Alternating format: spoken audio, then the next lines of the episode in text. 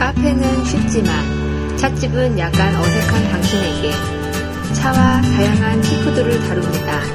라디오 디퓨전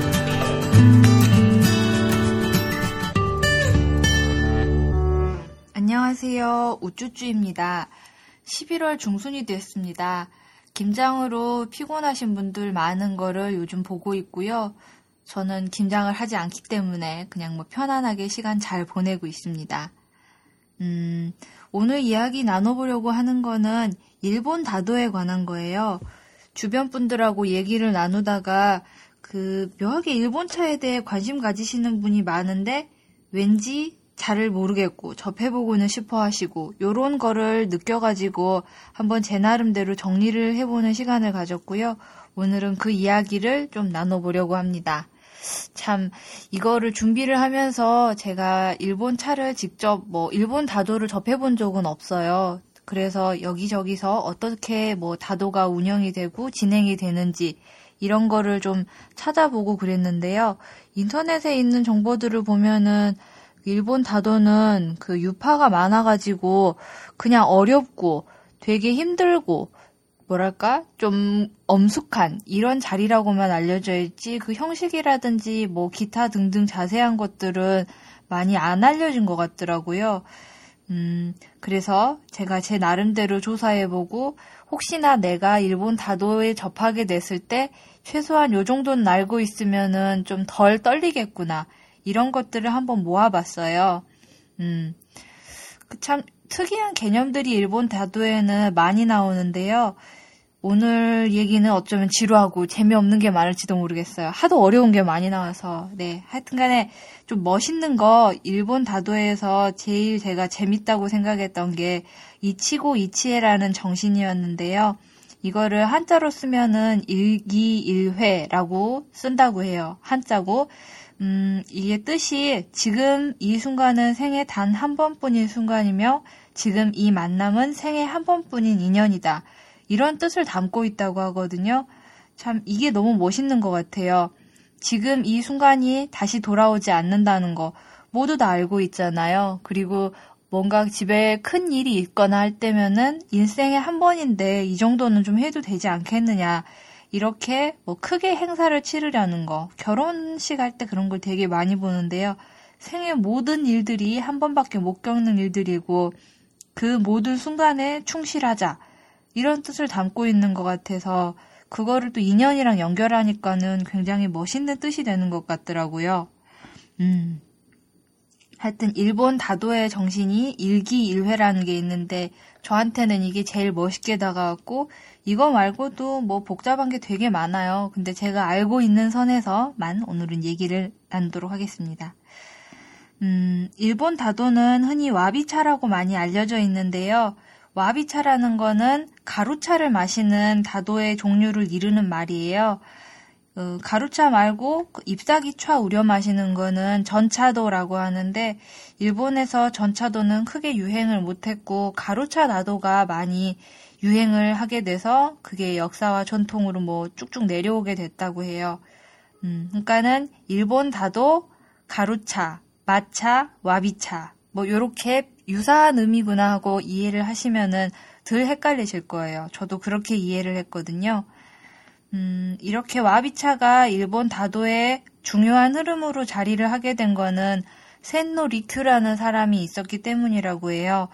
음, 많이 알려져 있기도 한데 그 도요토미 히데요시의 티 마스터였다고 해요. 그러니까 일본에서는 그 주군이라고 그래야 될까? 음, 하여튼 지배자 옆에 차를 가르쳐 주는 선생님이 따로 붙어 있었던 것 같아요. 대대로.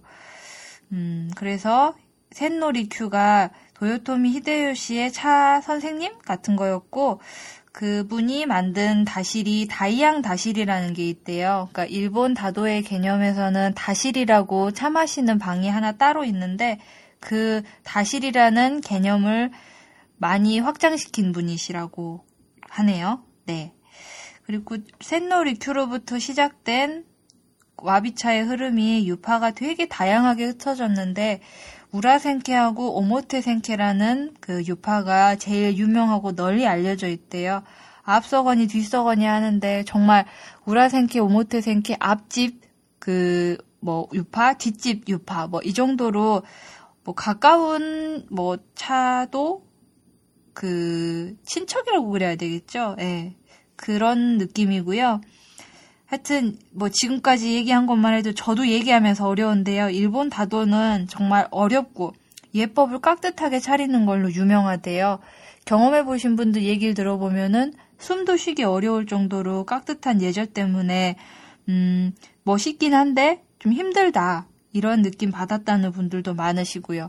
근데 거기 스며 있는 정신들은 멋있는 것들이 많으니까는 한번 겪어볼 만 하다고 그렇게 이야기를 해주셨어요. 음.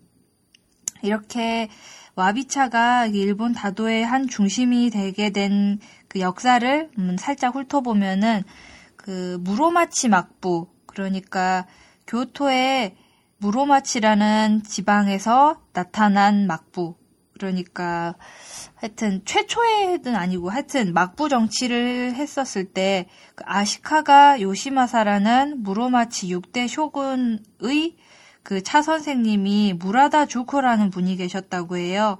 그분이 다도란 개념을 최초로 일본에 널리 알리게 된 계기를 주셨다고 하고요.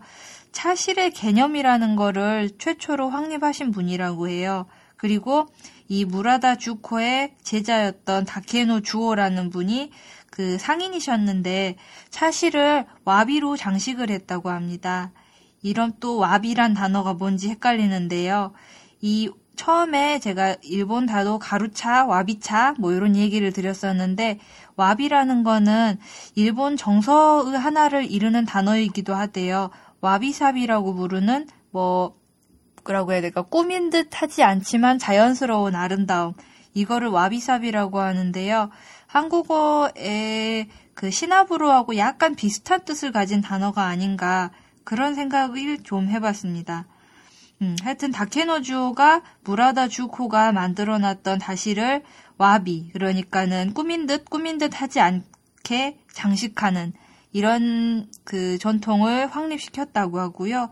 그 다음에 센노리큐가 이제 등장을 하게 되는데 이분이 유명해진 이유는 그 일본의 차 문화 최초로 그 차노유라고 하는 차 마시는 문화를 성문화했대요.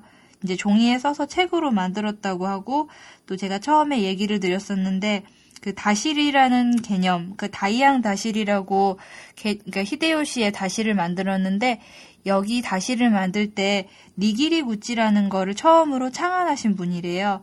이런 또 니기리 구찌가 뭐냐가 나오는데 니기리 구찌는 다실을 들어갈 때 조그맣게 그 입, 다실은 입구가 되게 작아요. 그러니까 여기도 무슨 의미가 있다고 하는데 다실에 들어갈 때마다 모두 고개를 숙이고 기어 들어가는 걸로 다실에서 서로 모두가 다 평등하다는 뜻을 뭐 담고 있다고도 하는데 실상은 다실에 들어갈 때는 무기를 소지하고 들어갈 수 없게끔 한 그런 뜻도 있다고 해요.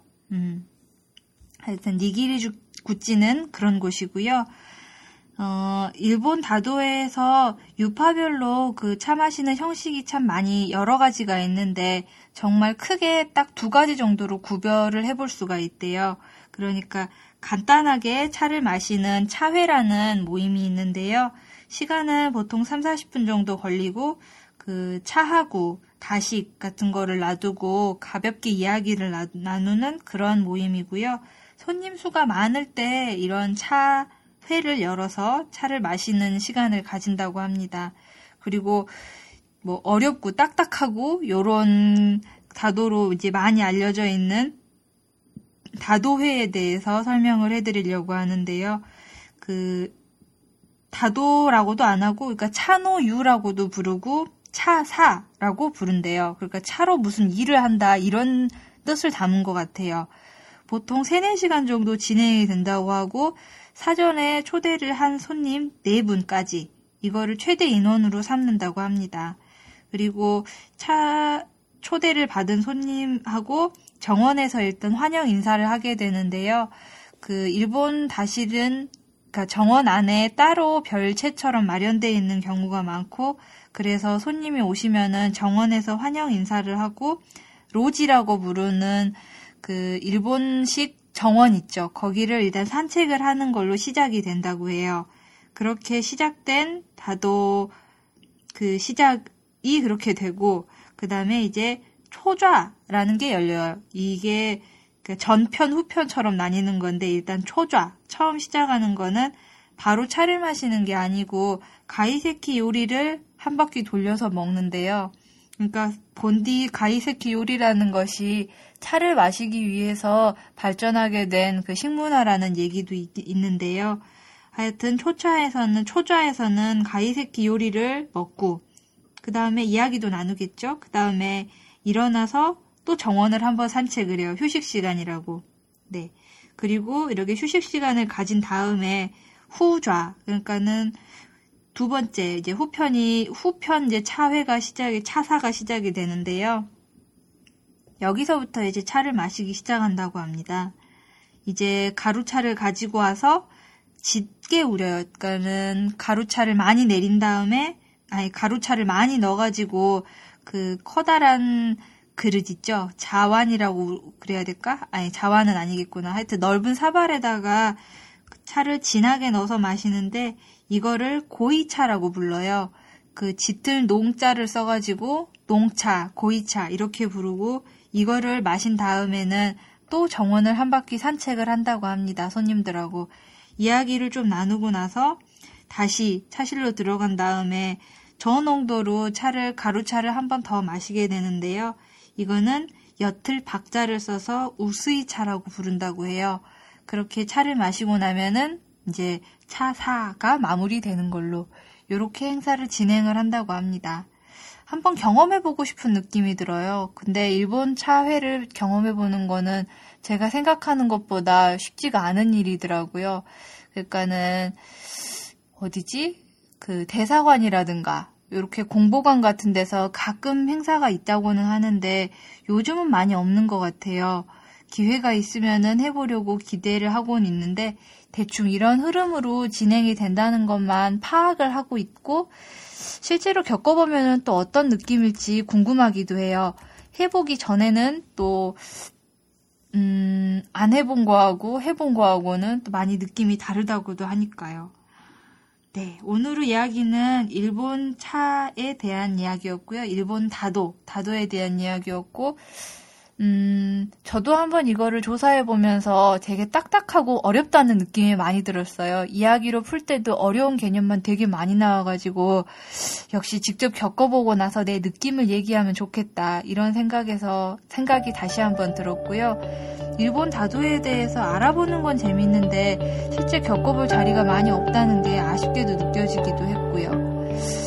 하여튼 어려운 개념들이 참 많이 나와서 지루하셨을 것 같고요. 오늘의 방송은 여기로 마무리하도록 하겠습니다. 감사합니다.